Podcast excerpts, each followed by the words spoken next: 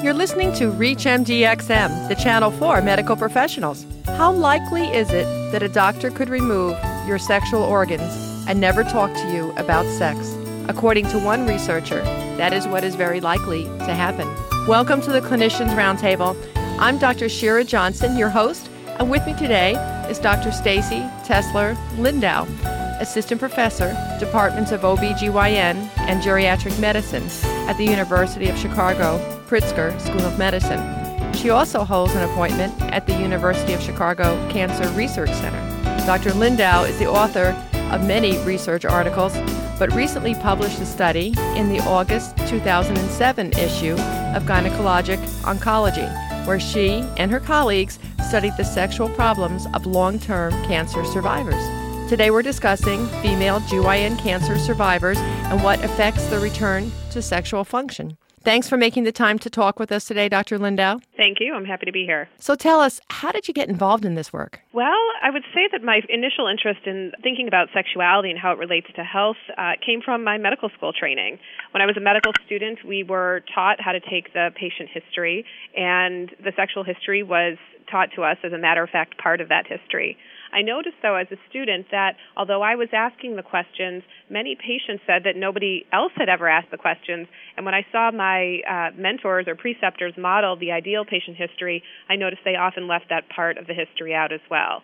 So that got me thinking, and then I, over the course of my training, particularly as a gynecologist, I became aware of how infrequently we really made time to ask questions about sexuality, which is surprising, especially in gynecology, where so many of the problems patients have and the treatments and surgeries we use plausibly affect uh, women's sexual function. So tell us a little about the database. What is it made up of? So this particular database comes from a really unique registry of women who have been diagnosed with a specific type of uh, genital tract cancer.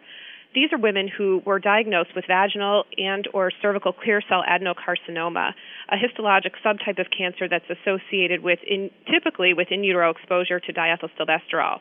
The reason we have this registry at the University of Chicago is Dr. Arthur Herbst has been here for many years, and he was one of the key investigators who discovered the original epidemiologic link between DES and these rare histologic subtypes of genital tract cancer this unusual database has followed a cohort of women with these particular uh, histologic subtypes over uh, decades and allows us to ask questions about many aspects of long term survivorship, uh, including, in this case, because we surveyed women recently, sexuality. So these women were followed over a decade or more? Most of these women ha- were diagnosed more than a decade ago. In fact, the mean time since diagnosis for most women was more than two decades. And when we define very long term survivorship, we mean women who've had cancer uh, more than 15 to 20 years. So tell us a little bit about your findings. What did you find out? Well, what we were interested interested in looking at here is not only what are the sexual experiences of long term survivors of genital tract cancer, but how do those compare to women similarly aged uh, in the population who haven't had cancer. Why were we interested in that? Well, as women survive cancer and live longer, they're also aging. And in particular with sexuality, because it, we've had so few baseline data on sexuality and, and women as they age, women don't know whether what they're experiencing is a consequence of just getting older or getting older having survived cancer. So this study is novel in that regard, and it helps us give women a frame of reference for whether what they're experiencing is just a typical consequence of aging or whether it's associated with their cancer. What we find, interestingly, I think, is that the women survivors of genital tract cancer were about as likely as population controls to be in intimate and sexual relationships about uh, having sex about as frequently, but had significantly more sexual problems, and the problems that they had were more complex than the population controls, meaning they were more likely to have a constellation of concurrent problems rather than, say, one problem. So they were sexually active, or very active. Did you find, were you surprised by this? Yeah, and I would say, uh, you know, very active is probably an overstatement. I would say that they were about as active as the age matched controls. from the population. I think what I was surprised to find is that although the numbers were not statistically different, among the women in the registry, the women who had survived cancer, about 83% reported having a sexual partner in the last 12 months. Among population controls, that number was 78.4%. So these two numbers are not statistically different, but at the very least, the women with cancer didn't have fewer, um, you know, they weren't less likely to be having had sex in the last 12 months.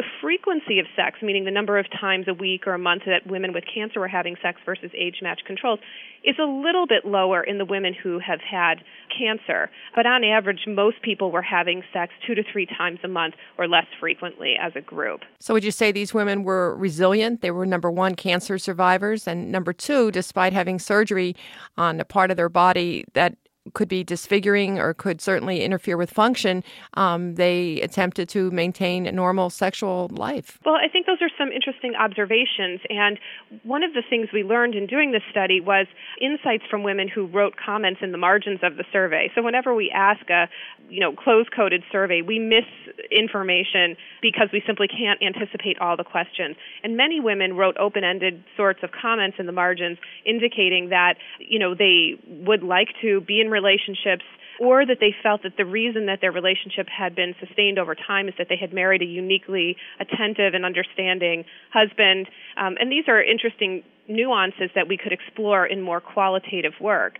In terms of resilience, I do think that may be at play here. Of course, the women we're surveying as very long term survivors are the women who've survived.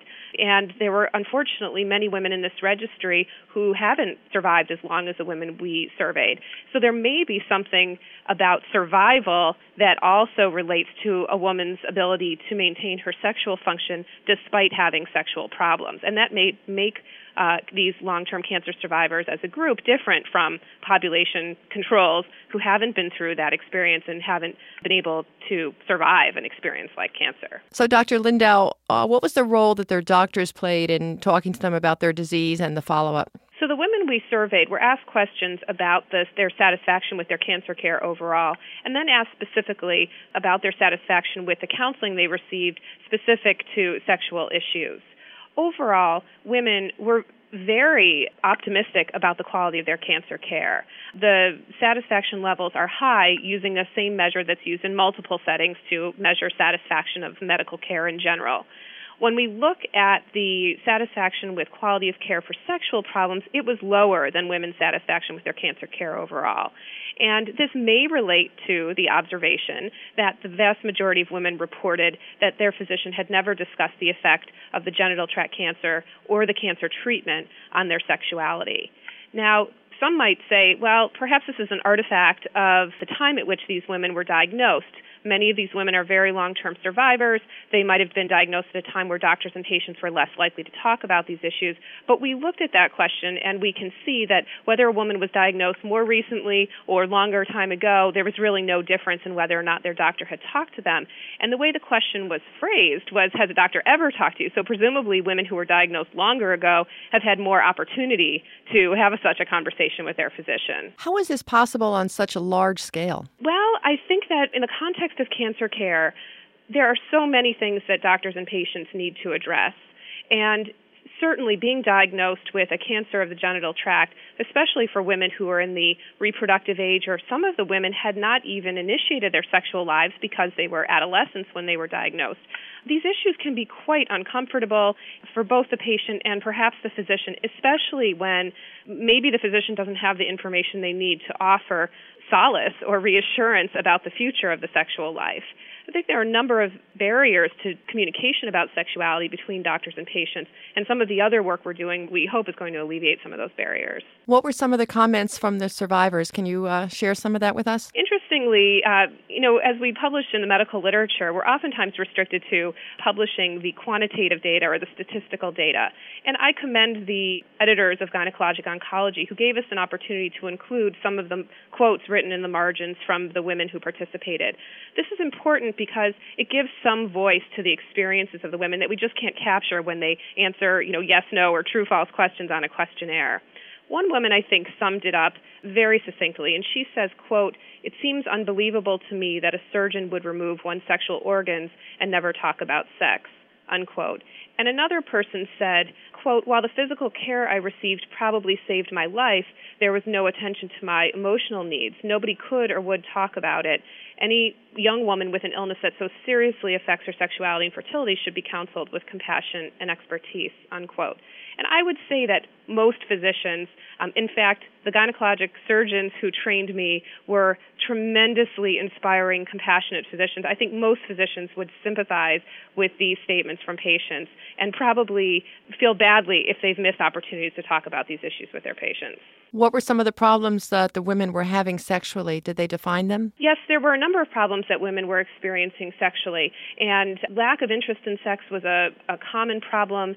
The experience of pain during intercourse was very, very common among uh, the cancer survivors, about tenfold uh, the odds of having that particular problem as compared to the population based controls. We also see that a, a decent number of women lacked the experience of finding sex pleasurable. And remember, these are women who were engaged in sexual intercourse. Having uh, orgasm was also difficult for some women, and difficulty lubricating. So the, the list of problems was actually quite large for, for these women. And as I mentioned before, women with cancer were much more likely to have multiple concurrent sexual problems as compared to the population controls. Now, what was the results in patients whose doctors did talk to them? Well, the women who reported that a physician had talked to them about these issues were actually less likely to report a complex syndrome of sexual problems. So it seems that a conversation at least and we didn't quantify how many times they had talked to their doctor or and we really don't know what the content of those conversations was but reporting that your doctor had ever talked to you about these issues is correlated with a significantly lower likelihood of having these complex sexual problems. Now, what what are some of the reasons behind you think why their doctors, you know, didn't deal with this? Is it lack of training? Is it un- not understanding? Um, I think there are a number of possible reasons why doctors haven't dealt with these issues, and I alluded to some of those earlier. For example, just the, the stress, both for physician and patient, of being faced with this kind of an illness, is particularly with young women who have not yet born their children, initiated their sex lives, etc. I think that's one issue. Time in the doctor patient relationship has been cited both by doctors and patients as a reason these issues aren't discussed.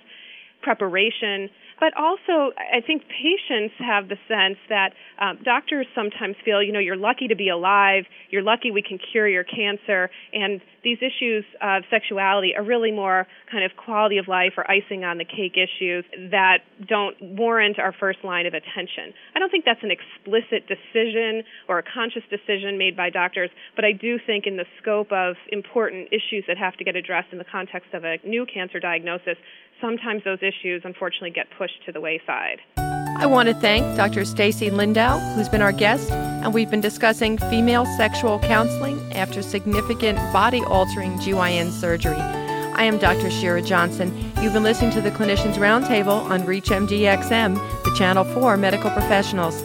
For comments and questions on this or any segment, send your email to xm at reachmd.com. Thank you for listening.